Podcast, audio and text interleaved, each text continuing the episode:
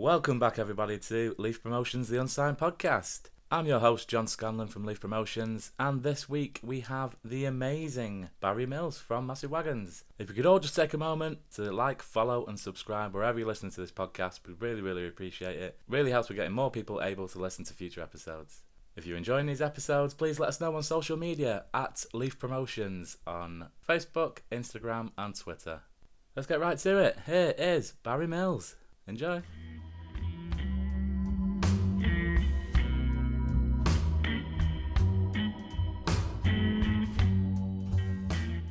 Welcome back, everyone. This week I'm going to take you back to 2012. London stages the Olympics. Scotland announced a referendum on independence, and Denise Welch wins Celebrity Big Brother.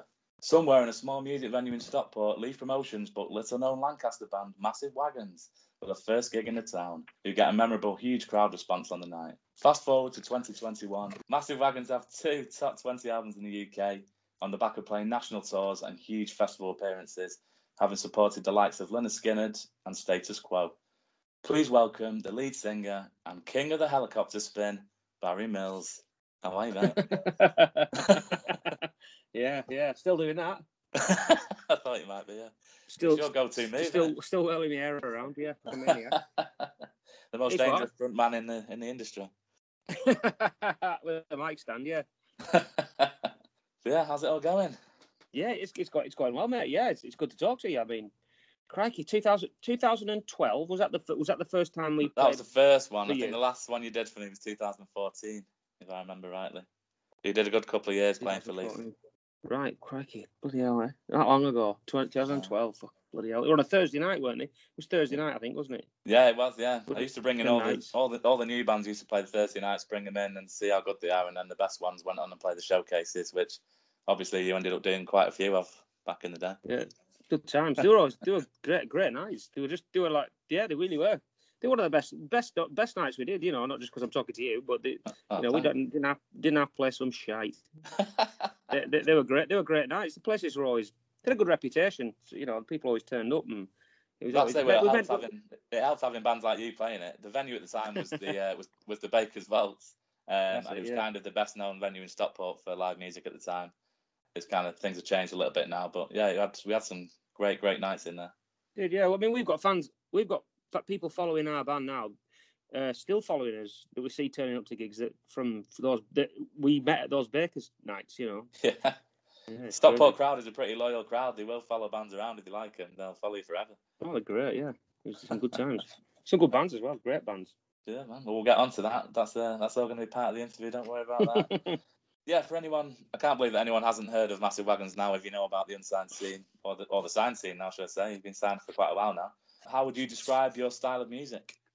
Our style of music, um, it's kind of changed. It's kind of changed a lot, really. I mean, when we were playing stuff for you, it was kind of it was kind of a lot heavier, really. It was like down tuned, kind of Black Stone Cherry mixed with Airborne kind of kind of thing going on, really.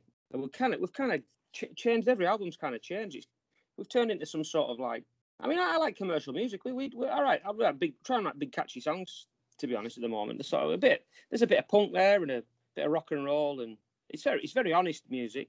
But it's, it's still pretty la- still pretty Larry. The, the heart and soul of it's still pretty much the same as it was. But yeah, pretty, pretty in your face kind of music, really. Yeah, loud, big, big, big choruses, big riffs, that kind of thing. You know. Has it been a conscious thing to change your style of music over the last couple of albums that, that you've done, or has it just happened organically? It's just the way it turned out. No, I think it's happened. I just think it's happened organically. Really, uh, we've been been doing it for that that long now. I mean, it's fair to say, I suppose with it, with every band, you, are influenced by what you're listening to and listen to different things over the years, and, and probably take a lot of influence from from from different people without even realizing. You know, I mean, we've played with the Wildhearts quite a few times now, and that, that was a big that was a big change. Starting to listen to with the Wildhearts a bit more, and Ginger Wildheart, especially his solo stuff, just blew me away you know, and I just just thought his style was, was amazing and what he did. So, you know, I'd, I'd, I'd have to say I was influenced by him, definitely.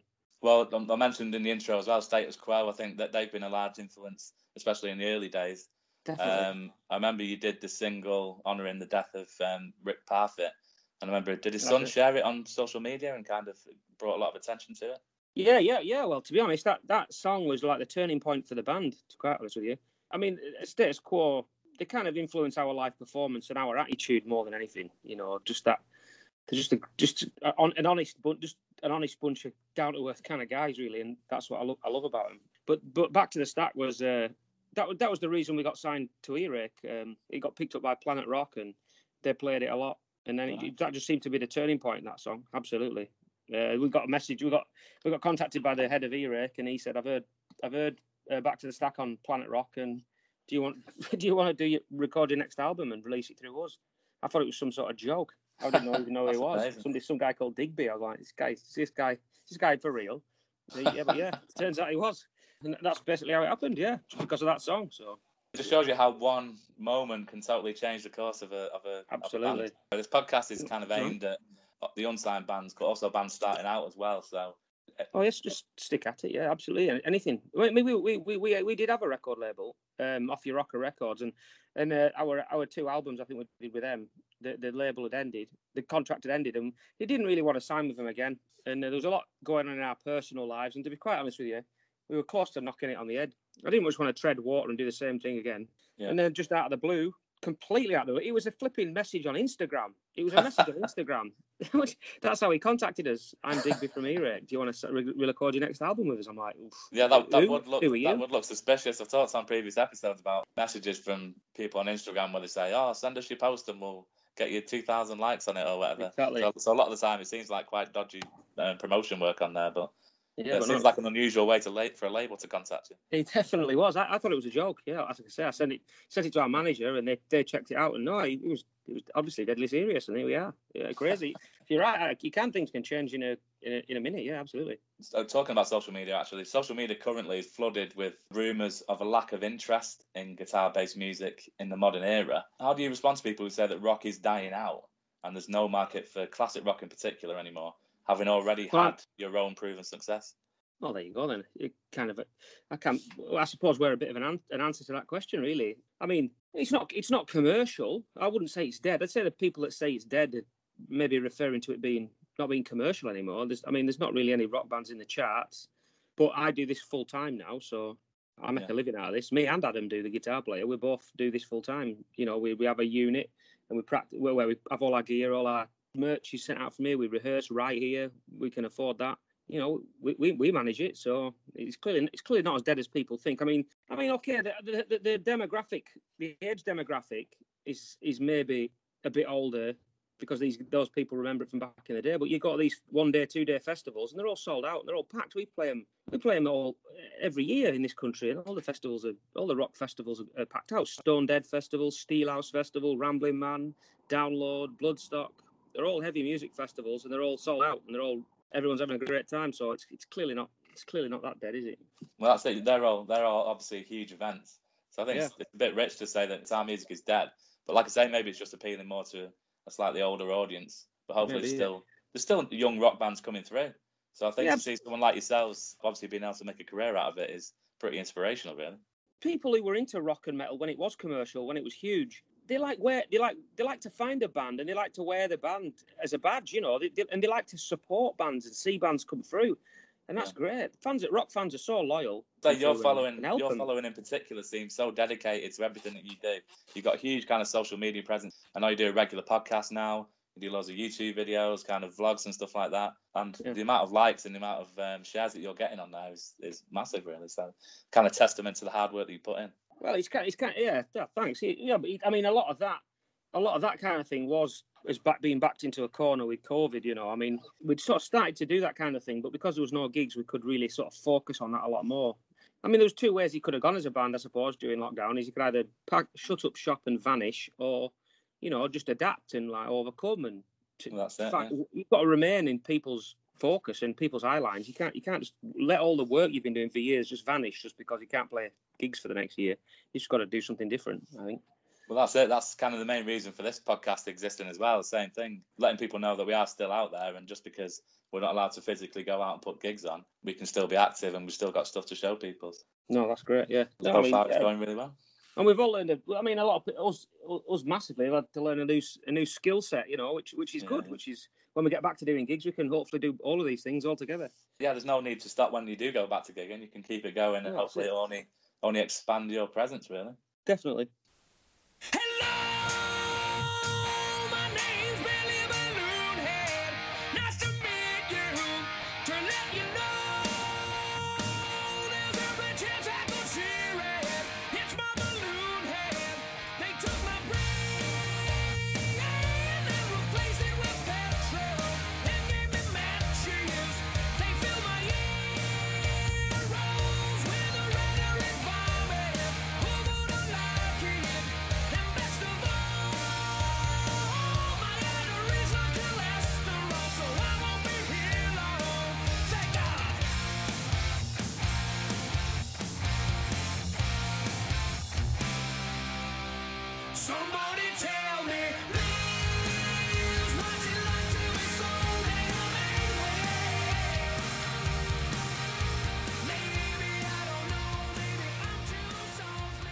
Mentioned before about stage presence, and that's it's something you in particular are definitely known for. In from the early days through to now, all the videos and stuff. I mentioned the helicopter spins and stuff like that. um, how important do you think stage presence is for a new band starting out? Yeah, was think it something that just was it something that came naturally to you when you first started, or um, was it something you kind of actively worked on? I- it did it did it did it, it kind of didn't come naturally immediately. I mean, uh, my first I remember the first time I'd played a bass guitar in a band for a year before, uh, so I was kind of used to being in front of people, so that didn't really bother me. But I was playing guitar. But the first time singing singing a song when I'm just on my own, because you have your guitar and you're kind of hiding behind it, if you know what I mean. But when you sing, Yeah. when you're a front man, you don't have anything to hide behind. It's just you and a microphone, and it's kind of terrifying. Yeah. But, but as, ti- as time went on, I just just just kind of learned, and, and you just got to um, you just got to have balls. Just go for it. Just you've got, just got to be you've got to be brave. Just just don't worry about it. You know, and you'll soon find you soon find your style, and and people people love it. Yeah, just leap around and be a bit of a knob, and I don't know. Yeah, yeah, yeah. People Uh, people people like it. People people aren't doing it. The people in the crowd aren't doing it. You're up there doing it. So Well, that's it. I think people are um, underestimate just how scary it actually is to get on on stage and perform, especially your own material in front of in front of a crowd of strangers most of the time. Pretty intimidating. It's it's not it's not so the the, the worst bits for me for absolutely years. Well, still are really the worst bits are the between songs. You know, when you when you when you when you're doing something, it's not so bad when you're singing or or whatever. You're sort of you're sort of doing something, but when the song ends and there's a bit of silence and then everyone's looking at you and you're the man with the microphone, suddenly the man, everyone else with a microphone in the band is tuning their bloody guitars up. They don't want to say anything. you sort of you got to face it out, think of things to say. That, that, That's that, that actually, takes a lot. it's something we haven't covered before on the podcast, but it's something that all bands have to deal with is the kind of stage banter in between songs and how Yeah. important that can be in terms of keeping people interested. Def- if you just stand there and say nothing or just look at, look down at the ground, you can lose a lot of interest very quickly. Definitely, you've got, you've got to keep you've got to keep the momentum going for the whole set if you can. Definitely, I, I write um, I, I write I get our set list printed out and then I, I write I write notes on it, you know, which is a good Alright. thing. You know, little keywords and little sentences and things I want to say, something that might spark something. So if I'm struggling, I'll just look at the set list and think, right, nice one, just mention that.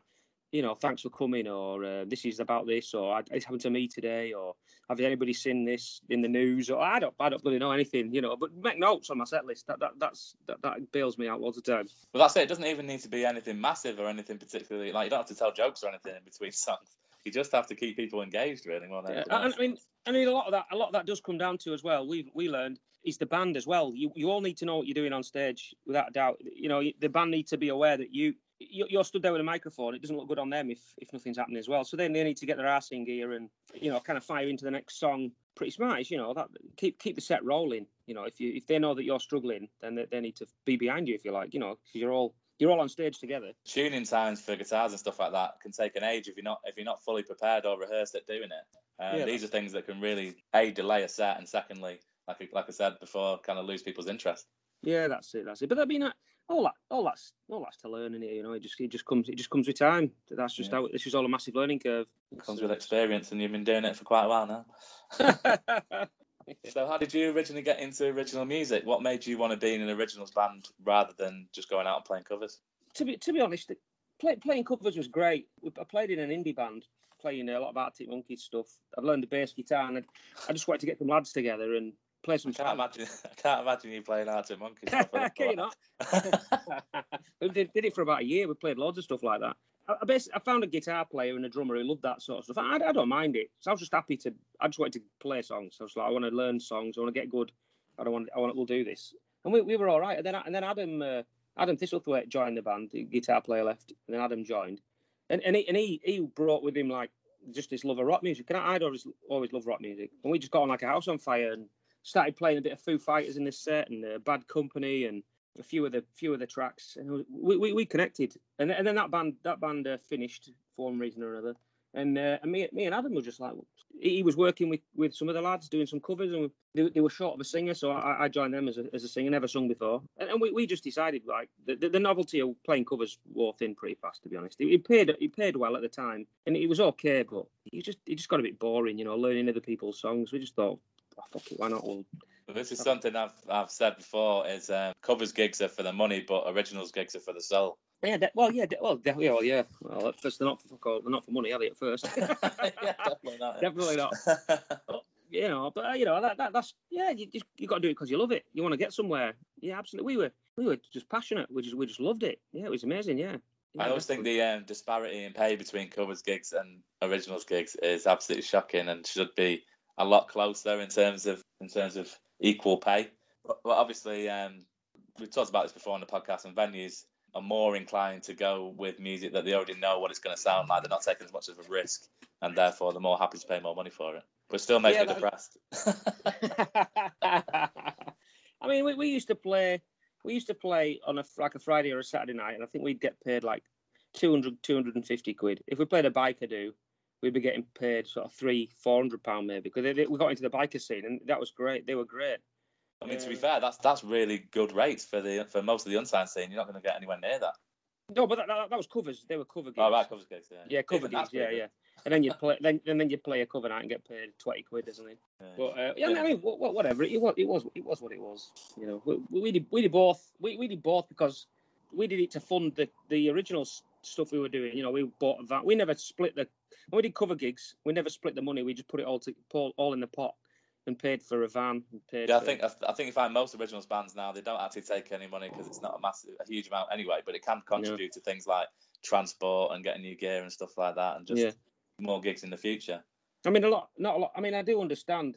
Like we used to play with loads, obviously, you, as you know, we used to play with loads, loads of original bands, and we were one of the us, and I think Hell to Pay, yeah. maybe maybe one or two others were did did both, but ninety yeah. percent of bands were just just doing original stuff, and it's it's hard work learning two hours of covers to go and play, you know, every Friday and Saturday. And I understand not everybody wants to do it, but well, I think it's actually a lot more common now to have two entirely different bands with the same group of people. Um, right, yeah. Because of the financial side, it's a lot more common than it was back in the day when you were playing the Bakers Vaults, probably. Yeah, um, yeah. Which is which is sad, really, because obviously it's detrimental to the original stuff to have less time spent on it and have to learn other people's songs just for the yeah. cash. We had a weird situation, well, much like Hell to Pay, that we did um, we got to a point where we were we were doing cover gigs and doing original gigs under the same name and people people weren't sure people ended up turning up to like original nights thinking it was cover nights and vice versa and uh, right. it, all just, it all just got a bit awkward and after a few years we just had to knock the cover gigs on the head because we just couldn't we just couldn't do them both to be honest sick of lugging that damn PA around as well honestly yeah. welcome yeah. to my world all right. yeah. I literally have to move it like three times a week, but it's. Awful. we don't have one set venue with its own gear anymore. I'm basically turning, turning pubs into venues. So when when the Bakers actually went and Live Stockport went, we didn't have one dedicated music venue in, in the town. So I right. just basically approached pubs with function rooms and right. I, I, got hold of my own gear, learned how to do sound and just run it myself now. Really? Uh, right. Well, fair. But that's fair. if I hadn't have done that, I would have had to just knock it on the head as well. Um, Absolutely. well, it's probably the best thing I ever did because we've never we've never had as many gigs as we have now. Really? Pre-COVID. that's that, that's amazing. That's amazing. So you're kind of like a traveling a traveling sort of gig, aren't you? Really? Put, Essentially, yeah. I'm a mobile gig service. that's, like a, that's, a, great. That's great. That's great. That, yeah. in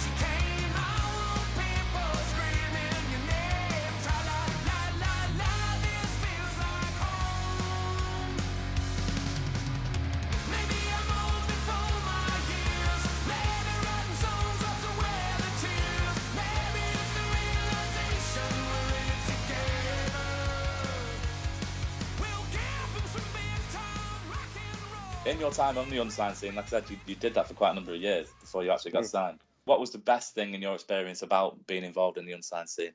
Hmm, the best thing. Uh, I don't know. I mean, it, was always there was always a there was always a buzz. I mean, it was the excitement really. I mean, going going to play. It sounds it's, it might sound ridiculous now looking back, but going to play all these, I, I would never have really ventured into Manchester for any any reason, to be honest. Uh, back in the day, or Stockport, or up to Scotland to play a biker rally, or wherever. But it's just it's just a buzz of getting on the road, going places, and seeing new people, and seeing these other bands, and taking chances, and you know, getting compliments from people, and picking up fans, and selling a bit of merch. The whole experience was just a just a massive buzz. I thought I, I loved it. I, I'd tell. Yeah. Would, absolutely wouldn't have done it as much as we did. Do you still got that same? Now you're a side band. Do you still got that get that same buzz when you're out on tour? Oh, oh yeah, absolutely. I mean, it's massively, massively different, but it, yeah, yeah, to- totally, yeah, totally. It's the, it's the same. Yeah, totally. It's the, it's just it's just the same buzz. Yeah, yeah, yeah, definitely. It's good that you've got because I know you've done some obviously really small venues. You've done small venues in Stockport and Manchester and places like that, and you've done absolutely huge places now, huge festivals and big, big kind of music halls and stuff. So it's good that you still have the same love for it over all those years. It's still it's still the same. It's still the same buzz when you when you're waiting to go on stage. If you know what I mean. It's just a it's just a just a different level, I suppose. It's uh, you still get the same butterflies. It's just exactly the same feeling. yeah, no doubt about it. I still get nervous before every gig. Even yeah, there you go. There you go. I, yeah, I exactly energy. Even though, like I said, because even though I'm not performing, and really the pressure isn't on me, that my work's kind of done before we get to the gig, other than doing sound. But yeah, I, I always think yeah. if I wasn't feeling nervous about it, then I obviously don't care, and I should probably give it up. I, that's what I've said to people. Definitely, definitely. It's uh, yeah, that's a spot on. Is that yeah? So what uh, on the flip side of that, what is the worst thing about the unsigned scene when you were when you were involved? The, you know the worst the worst thing about the unsigned scene. Uh, well, so many things. yeah, I, I, don't know. To be honest, the worst thing about the unsigned scene for us was was having to well, was having to do it and work jobs as well. To be honest, like it was obviously obviously great going to like play at Baker's Vaults and whatnot on a Thursday night, but you're getting home at like two o'clock in the morning, and then me and I was driving a wagon at the time for a living, and I was sort of up at half past five, you know, and we did that doing two or three nights a week, doing a, one in Manchester, and then That's came it, back yeah. home every single week. And it's yeah, like, it takes its toll. It does take its toll, yeah. Uh, you know, we're pretty good. I, I, quite enjoyed most. Of, I quite enjoyed most of it, to be honest. It was uh, stuff like um, I never used to like playing on. Never used to like playing on bills with like loads of bands. I to like bills with like three bands maximum. If there was like four or five bands, it'd drive me up the wall. I just thought by the time by the time it gets to us, if we're headlining, people are fed up. There's absolutely gear everywhere. We lost loads of gear over the years. Everything's black. No, nobody's nobody's nobody's organised at that level. Everybody just comes in and dumps their shit everywhere. So all yeah, your drum bags and guitars and amps are all together. It's just chaos. The chaos. I didn't really like that, but that's exactly what I talked about before with um, Ed from Loot. Have you heard of the band Loot? Yeah, uh, I've heard, I've heard prog, prog yeah. rock band. He, um, Ed was talking about gigs in Manchester where you get five, six bands on, and sometimes yeah. your set set length would be less time than you change over time. It just seems absolutely not worth doing at all. But it, it yeah. still goes on now in central but, city centres. Those bands that, bands that don't fucking stick to the set times as well. They're demanding. That is frustrating. Yeah. That is frustrating. You, you travel all that you travel all that way and you're on last. And because somebody can't stick to 20 minutes or half an hour, they do 45 minutes, you know, and then you end up playing 15 minutes at the end, you know which is uh, it happens. You know, it still happens all the time. it's one of the things, and it? it's you just got to you just got to you've just got to take it out of the chin and just keep just keep at it. Just keep your name out there. Just don't be put off. It just happens every now and then. This is why I like to stick to nights which are only three or four bands because you can counteract any technical difficulties or delays in set time, or if yeah. someone's late, you can work around it. If you've yeah, got definitely. six bands on, you, you can't be flexible at all. It's just a bloody nightmare. Yeah, definitely what's the best experience you've had at a gig? You've played some massive gigs in the last few years, especially. What is the one that stands out as like a, like the highlight so far? Oh crikey! To be honest, I mean, it sounds might sound a bit corny, but da- download is definitely a, high, a highlight. I mean, you never. Yeah, it's got you, to be, hasn't it? You never think. You never think as a. You, you just never. I never thought we would ever, ever play a download. Never thought. Years ago, five, six, seven years ago, you, it's just an absolute pie in the sky it was, and then uh, that that was amazing. The twenty, it was a twenty minute set. It was the fastest twenty minutes of my life. How many times have you played download now? Is it just the once so far? Just the once, but we're, we're booked to play the next one. But we're playing the second stage next time. Oh, yeah. So how be, many uh, people actually watched? Did you reckon in the crowd the first time you played? The t- well, the tent held two thousand people, and you couldn't. You, there was people stood outside. You couldn't. You couldn't get in. That is amazing. it was great.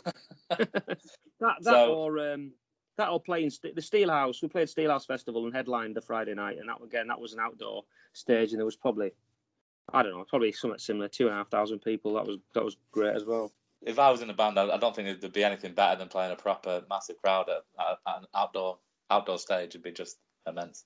Oh yeah, it's it's, it's crazy. It, it's, it's a great feeling, yeah. So is the one gig, one gig in particular that you would say was absolutely terrible in the history Terrible? of the wagons? Yeah, like the worst one. The worst gig ever. I don't know really. Stephen knocked me off the stage once. We played him. It was a good gig. Stephen, our guitar player, who replaced Carl, he, he knocked me off the stage in Morecambe, and- and I went absolutely ass over tit off the front of the stage and landed like landed upside down on the floor. And it was like a flipping. It was a high stage. I don't know really. Uh, you know what? I've never really, never really had any shit gigs to be honest. I don't think in all these years they've all. Yeah, we played to we've played sets to like one or two people back in the day, I suppose. Odd odd sets which were, were a bit shy, but I think because you gen- you obviously seem to genuinely enjoy it. Maybe you've kind of blocked out all the memories of the terrible ones. yeah, maybe. Because you maybe, must have don't done know. some bad ones in the early days. Everyone has. I'm pretty, I'm a pretty positive person. I, I I don't I just see everything as progress. I try not to take any anything negative from any, from anything. You just yeah, we're looking back. We played to small poxy crowds on a Sunday afternoon in a pub. We've, we- we've been. He- I suppose when you get heckled, is, is, is we played some gigs in Morecambe that were shite. To be quite honest with you, you were getting you were getting shouted at by the locals when you're playing cover gigs to like people Sunday afternoon drinkers. You know, young lads that don't want to listen to rock music, and you're playing flipping ACDC and stuff like that. Yeah, you should have brought out some some Arctic Monkeys to. Yeah, maybe. Who would love that? cardig- a cardigan on. so obviously, like I say, you've done you've done a lot of gigs for for a number of years in the early days, um, Yeah. unsigned nights, and you played with a lot of different bands. Who are your top three un- unsigned acts or bands that you've personally seen live, either Flippy. played with or just gone out to see? flipping heck. Uns- oh, current, well, well. hmm. Either historically, because I know a lot of the same bands that you will know, I imagine from those early days. So I've got a couple mean- that I, I'm expecting you to say, to be honest. So Fuck yeah. I mean, whether I, they're still together or, or not. I don't know if I could pick three. I don't know if I could pick three. I don't. I don't know. I've Oh, seen I some. Ama- I've seen some amazing bands. We've had Well, people do five, sneak in five before, so I'll I could, do, do I, could, five. I could probably do five easy. Well, uh, back from back in the day. I mean, uh, Inferno were always a, an amazing band. Yeah, I knew you were going to say Inferno. Did you? All right. yeah, yeah, yeah. Inferno played for Leaf a number of times, and they were an incredible band. They were an incredible band. Yeah, absolutely. They're, they're, they're, they're, we played, we must have played, still must have played up there with the, one of the bands we played with the most over the years. Definitely. Them, there was a band, there was always a band on the scene. I don't know if they ever played for you. I think they might have done. A band called The Fiction. Oh, the Fiction, yeah, yeah, they did play for Yeah. me as well, yeah. They were, ama- they were amazing. I, well, me and Adam thought they were amazing. And they, they, they, didn't, they weren't around so long. Uh, The drummer and the bassist from the Fiction went on to be in a band called the River Verses, ah, that's right. Yeah. who are one of the uh, one of the tightest bands you'll ever see, and also That's one of the most kind of unique bands on the Right. Manchester circuit. They also haven't gigged for a while, but rumours are that they may be coming back at some point. But if you've not heard of the River Verses, definitely check them out. They're I, unbelievable. I, I definitely, I definitely have because the bass. I think I'm friends with the bass player on Facebook. I, I can't remember his blinking name. He was a lovely, lovely guy. Yeah. Jim, he was, he Jim um, Trippier, was- Jim, Jim Trippier. that's, that's it. That's it. Flipping heck. He was always down the front, uh, headbanging at gigs and stuff. He was crazy. Great Yeah. bloke. The, the fiction were amazing. I thought they were amazing. They were Uh, great, and they didn't last very long at all. I don't know if there was a, a fallout No. there or something, but yeah, I they could know. have been a lot bigger than they were. I, I yeah, so the River. Verses are, are great. I've got, I've got the, I've still got their EP somewhere at home. I still, still get to play every now and then. Great band. The band, end of the band. Um, I mean, if, I feel I feel I'll be doing bands a disservice if I don't mention them. I mean, we, we play with those damn crows. I mean, they're a pretty special band.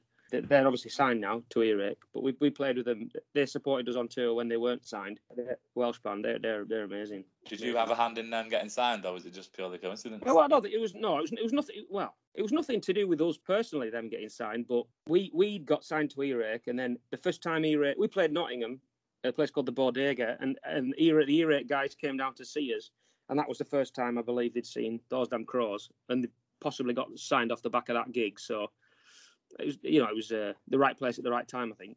Yeah, I think that's so, often the way that bands do get signed. Just has to be in Mm. the right place, uh, right place at the right time. Because there is Yeah. so the standard is so high on the unsigned scene, especially in the northwest. I always say that, and there's so many bands who could have gone on to be absolutely huge, but they just don't get seem to get that opportunity, No, or maybe they just don't get the, the little bit of luck to get signed there. I think a lot Uh, of it. I, I do think a lot of it comes down to bands giving up too soon. I mean, Yeah. you just. You, I mean, I, we've we I've nearly we've nearly given up a number of times, but Yeah. it's I, I it think seems to you, you guys are obviously willing to put the graft in. It's not necessarily for everyone to just put. You could No. if you have to put years into something, you don't necessarily instantly see the, the positive stuff coming back. It can be No. hard. It can be kind of uh, disillusioning at times. I imagine. yeah de- yeah yeah yeah definitely definitely. I don't know. You just got to just just keep going. Yeah, I mean you got to put out good put out good music and. I suppose. I, I suppose there's, there's a lot. There's a lot of things. A lot of things have to uh, have to be right. I suppose. But I do, do a do give up. Do give up too soon. I think. So, is there anyone else you want to give a shout out to before Oh, we right. Well, uh, we played we played with a band called uh, Scam a lot over the years. That they were they were in an ace, an ace band, the guys from Leicester. Uh, Welsh Yeah. band Henry's Funeral Shoe. They're amazing. A two piece. Yeah, I don't know. I could, I could go on. I'll, I'll leave it at that. They're some great bands.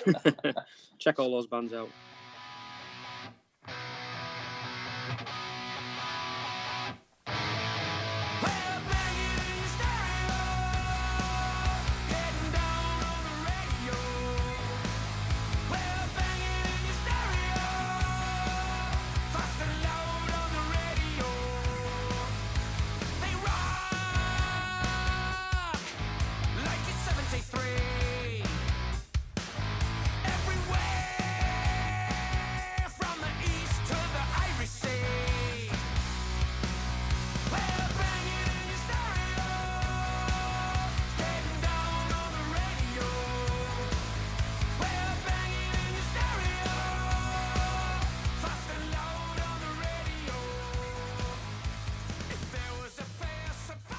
This is the point of the show where I do three completely random questions that All I've right. prepared you for. There we go. Usually they're a bit stupid. Sometimes they're a bit thought provoking. Let's see what we've got this week. Number one. What's the best type of cheese? The best type of cheese, Lancashire crumbly. Because you got to keep it Lancashire. haven't I love Lancashire crumbly cheese. It's lovely. any other Uh, shout outs for any other any other varieties? Uh, yeah. or is it uh, strictly Lanc- Lancashire or nothing in your Lancashire household? tasty. Also like Ed- Edam's nice. What's Oh. is that the one with the hole in, holes in? What's the one with the holes in? Uh, The Swiss Swiss- cheese. Swiss- Sort Swiss cheese, Swiss cheese. yeah. That's nice. Yeah, I like that. Do you like cheese? Yeah, crumbly cheese, Lancashire crumbly cheese. Check it. Yeah, Keep it Lancashire, folks. Keep that's the best. That's the best one. Without a doubt. Right, it's a difficult one. You, you have right. to think about this one. Uh, what's the most ridiculous fact you know? Oh, the most ridiculous fact I know. Yeah. Most ridiculous fact. I'll tell you what it is. Hang on. I did. Um, we do. Um, I do a radio. I do a radio show on uh, something called Primordial Radio. Me and Adam do it. We have our own show. Yeah, that's quite a- that's that's quite a recent thing. You've only just been brought onto that show, right? Yeah, yeah. we- We've been doing it for just over a month, I think. And I read out. I actually read out a fact. A guy called Don Gorske in America holds the world record for the most amount of Big Macs eaten. Thirty. He's eaten thirty thousand Big Macs in his life. Oh my god. I know. he ate nine. On the On the first day, on the first day he started eating Big Macs, he ate nine, nine Big Macs on the first day, and he ate 250 Big Macs in a month. Oh my god. That's crazy. Was he in? Was he in the film Super Size Me? He was. I believe he was. Yeah, I didn't, Yeah, I didn't know that, but yeah, he was. Don Gorske, he's called. Oh, you should. If you've not if you've not seen that, that is a hell of a. Um, I, I haven't seen it actually. I, I, I, I, it's something I should I should watch actually. Yeah, I now you mention it, I think he is. I'm pretty sure he is in there as like a legend of McDonald's. right, here's a even more difficult one potentially. If you were reborn into a new life, would Mm-hmm. you rather be alive in the past or the future? oh fuck, the past definitely. Any particular era? Did, oh, any particular era? Yeah. Oh, cool. flipping heck. I always used to want to be born in, in and, and live through the 60s. I always thought that would be pretty cool. Uh, Yeah, I figured you'd want to see something to do with a musical heritage time. Yeah, def- definitely. Yeah, the 60s or maybe the 80s. I don't know. I was a kid in the 80s, but yeah, the 60s, the 70s, or the 80s, definitely. I don't know. Yeah, right. The 60s. Yeah, but, but born in, born in round, born in the early 60s. Yeah, yeah, Is, be. is there one moment during that time that you'd like to go back and witness? I'd just like to see so many of those bands. I think it'd be cool to be to be around when rock rock and metal was just. I mean, if I was born in the early '60s, I'd be sort of a teenager in this in the mid '70s, mid late '70s, mid '70s, and I would be. It would be just the best. I think. Yeah, it'd be great. That's it. Yeah, you'll be seeing all the massive bands now in the tiny venues. It'd be a hell of a Exactly. see when it's like 80 people in there rather than 80,000. Exactly. Yeah. Yeah. So I think I think that's that. But that'd, that'd probably be why, to be honest. Yeah. It's interesting because we talk about some of your favourite gigs being the large scale ones, and I've done some quite large scale ones um, over the years as well. We've done 5,000 people over three days at um, beer festivals and stuff, but I still, in a way, get more from the smaller intimate gigs because Right. There's something really special about being in a room and you see the really early stages of a band that you know are going to be really special. And I'll go back to when I first saw you guys, and as I mentioned in the intro, the crowd response, even though it wasn't a particularly busy night, but every single person in there was Hmm. absolutely transfixed, and they were raving about it for the entire cool. night. And even now, one of the bands that I get asked about the most is you guys. So again, that's testament to, uh, to how many people have gone on to follow you. Well, if, if you want a tip for like for other bands listening, I, again, it goes back to the cover night. We played cover gigs for for quite a few years before we played any original gigs.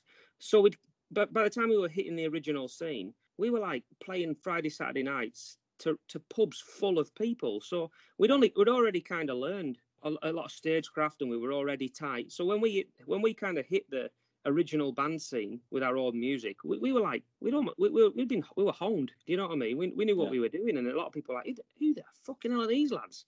You know, we're getting people going and jumping about because we had confidence from doing the co- the cover stuff.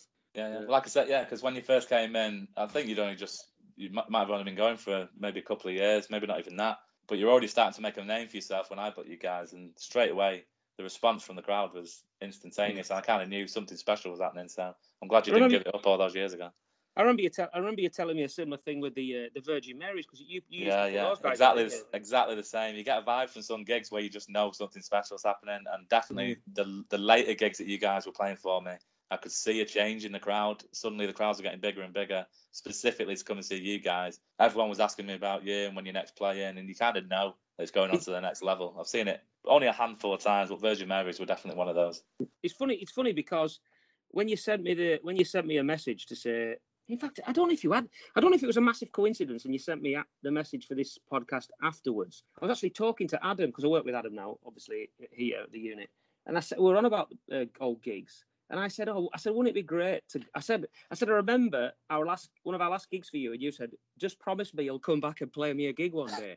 And I and I said, I remember standing there saying, "Oh, don't worry, John. We'll come back and play for you, mate. Don't worry about it." and I said to Adam, "Wouldn't it be cruel if we could go back and play?" And I can't remember if that was because you'd sent me this message or it was before. It was just a massive coincidence. But yeah, I, I'd, I like, remember. I'd like to think it was a massive coincidence. It's a nicer story. yeah, I, was, I wasn't going to bring that up because every band, Yeah. like I say, when I get that feeling about a band and I know they're going to get signed, every band says, "Oh, I'll always, always play for you guys. I Don't know. worry about it." And I always say, you know what? If, if you go on to do amazing things, and that, in a way, if you go on to do amazing things, then that is enough for me because I've been part of that journey. But yeah, it would be amazing to get you guys back and do something in the future. It would. I mean, I mean, we, we do talk. We have talked about doing out, going out and doing some. Me, Stephen, and Adam going out and doing some acoustic shows and stuff. You know, so Oh mate, Prob- give me probably couldn't do definitely. I'm absolutely. down for that, hundred percent. Wicked. Um, so yeah, I was going to say number one piece of advice to a new artist, which is what I ask every week, but you've Mm. kind of already covered it now. Um, when you said just kind of go out there and hone your craft and get experience during gigs, would that be Yeah. would that be the number one thing that you pass on to the next generation? Yeah, that that that and uh, that and learn to see so many bands. Don't don't be don't be a Billy Big Bollocks. That that's uh, we saw the down, the downfall of loads of bands because of that. Bands that bands that aren't humble and don't. Uh, they seem to think they're uh, something special when they're not. If you like, you know, you get a lot of that. You probably see a lot of that. A lot of attitude from I people. see that. You see that with some bands who are literally doing the first gig and they come in swagging around like this. Uh, and the fucking in the came to the sunglasses in the dark. It's like what, what do you look like? I think that comes across. All of you guys still seem so down to earth in all the in all the radio shows and all the all the videos you put out. It, doesn't seem like your success has changed you at all. Nah, uh, nah, I, I, I, I wouldn't. I don't want to change, mate. I wouldn't say so. It's just fun. I'm just having fun. Do you know what I mean? I, I, it's not about. It's not. It is about me and my life, but it's not about my ego. There's no. I, there's no egos in our band. Not not one of us. It's just about we're we're lucky that we get to do this for a job now. So it's just it's just amazing. We're still as blown away as as the next person really about it. Are you still? So are you still? Are you surprised even now about how much success you've had? Am I surprised? Uh, yes, yes and no. I'm I'm blown away that we are still doing it, but we I, I- I do I, I you know I, I do think we have we have earned it because we have put a lot of work in and a lot of Yeah. effort in. I was going to say you are one of the hardest working bands to have gone for so long and done so many gigs over the years. You definitely earned your success. Oh, thanks. Yeah, well, you know, yeah, I definitely. I don't want to sound like an asshole, but yeah, I think we have. I think we've earned it. But I am surprised. I am appreciative, and I am blown away that um, it has gone this way because it's not the easiest game in the world to uh, to do, to do anything successfully. really. I think people who know of you now would be very surprised to hear that there was ever a point when you were going to give it up. So um, Well, it's kind of you get in relation. We're all single when we started this, you know, and then and then you, we all end up with girlfriends, and then Adam ended up with a, a little girl, and uh, then another kid will come along, and it's like, you know, things are, and then and then your record contract runs out, and you think, "Fuck, where is it really worth it? I've, you know, I've got families now, and, and Yeah. you know, unless something big happens, uh, you know, it's going to be a, bit of a a bit of a drag. So then an Earache thing came along, obviously, and then that was that. I said at the time and just seemed absolutely perfect in that. It was like an absolute moment. freak, absolute freak of nature. It was just bizarre. That's happened to us loads of times. I don't know. I'm not a, I'm not like a, a believer in. I don't know if I'm a believer in sort of fate or the, the weird workings of the world, but we have we have loads of things have happened to us over the years that you would just think are just the right the right time. The right things have come along. It's just weird. Absolutely. Any upcoming projects? Is there anything we should be looking out for? Any new records? Or... Uh, well, well, we're, we're writing we're, we're writing another album. Like we, we must have six or seven songs written. We'll probably be recording that at the end of the year. We've got a tour in September. Hope, fingers crossed. Hopefully, if that goes ahead, that's like a UK tour. It's about fourteen dates, I think. And we do we're doing we have a thing now called Wagons World, which is like um which is yeah which is on which is a, a Patreon. I don't know if you've ever heard of it. It's like Yeah, a, yeah. It's like a platform, and uh, it's, it's it's almost like a, a modern take on like a, a band fan club, if you like. So like hard, hardcore fans of the band, you can subscribe to different tiers. So you're sort of bottom tier up to a top tier, whatever. And they, they all offer different things for whatever you want or whatever you can afford or, or What kind of stuff know. are you off? What kind of stuff are you offering on that? You know, we do all sorts. Um, we, we, we always do online stuff, interactive stuff, get online and talk to people. Adam does guitar lessons. We do a podcast just for patrons. We have a patron. We do two patron bashes, like gigs just for patrons. So there's like the top, Yeah. the top tier is the House of Noise tier, and we do it. We do like a barbecue every. Well, we haven't actually managed to do it yet because of the flipping lockdown, but it's planned now for August, I think. Just for those people, a barbecue and a gig, and we're going to get some of our mates down uh, who are in bands and play some stuff. So that'll be sort of 100 people. And then we That's do a patron, doing a patron bash in the Slade Rooms in uh, Wolverhampton in October, and that's just for patrons as well. So it'll be kind of lots of special stuff. They get merch, you know, exclusive merch and di- discount off all our merch. There's there's loads of stuff really. Yeah. That's brilliant. Is that something that's pushed by your label? Or is it just something you? No, no, it's, no, it's not nothing to do with the label at all. It's me, me and Adam completely. Right. We just we do everything. Yeah. Yeah. Bloody hell. Like I say, hardest working band out there. well, glad you ask. so, what are the links to your socials? Where can we find you on social media? Oh, I mean, flipping heck, we're everywhere. There's no other, there's nothing else in the world called massive wagons. I was going to talk about the name Massive Wagons as well, but I found Oh out God. the origins of it. the origins are on Wikipedia. If you want to search for yourselves, oh yeah, yeah. I don't know if he's on there. I don't know who wrote our Wikipedia page. well, there is a, there is a version on there to do with the barmaid. If that's anything to go. Oh, is there? All right. Okay. Yeah. Well, there you go. Then. Yeah, we're, we're everywhere. So Facebook, everything. Yeah, it's all that usual stuff. Yeah, Twitter, Instagram. Yeah, yeah. Well, thank you very much for coming on, man. It's been an absolute pleasure reminiscing about the old times. No worries, man. Yeah, yeah. It's uh, it was an absolute pleasure. It was a big, a massive part of our sort of journey, really. You know, I remember remember all them gigs vividly. You know, it's it's great as well when they're on YouTube. I've been back a time or two and watched uh, watched gigs from Bakers Vaults. It's that flipping post in the middle of that stage. I'll never forget that as long as I live. I hated it. I know. If you see a red stripe down the middle of any video, you know you know it was the Bakers yeah, But, uh, it's- yeah, I did. I did like an online festival. Uh, I don't know if you saw that. If that's when you saw them coming out, but I did it on on our Facebook page, and I put loads of old footage from. Most of it was kind of around the mid, kind of noughties. Yeah, Uh, sorry, teen naughty. What do you call them? The teen times and the noughties. around The noughties, I think, yeah. 2012, They're 2013. And there's quite a few videos of you guys, and you can just you can you can see the crowd. They're no well into it. Yeah, it's Um. Good, it was good yeah, times. Great times, yeah. But yeah, thank you very much for coming on, man. No worries, Johnny. It uh, Hopefully, good it'll be sooner the next time I speak to you. Well, And one we get, day, if we get- can sort of gig out in the future, that would be absolutely amazing. absolutely. Well, I'll talk to Adam. You know about the- doing some acoustic stuff, and if uh, if if we can sort something out, well, I'll absolutely be in touch. You have my word on it. Oh, mate, that'd be great. Absolutely. Well, I know I said that before. Speak- but- yeah, yeah, you said that uh, seven years ago. Hopefully, it won't be another seven years before we speak again. No, it's been an hope not, absolute mate. pleasure, mate. Thank All you right, very John. much. Speak Cheers, to you buddy. soon. Bye. Ta-ra, mate. When the noise next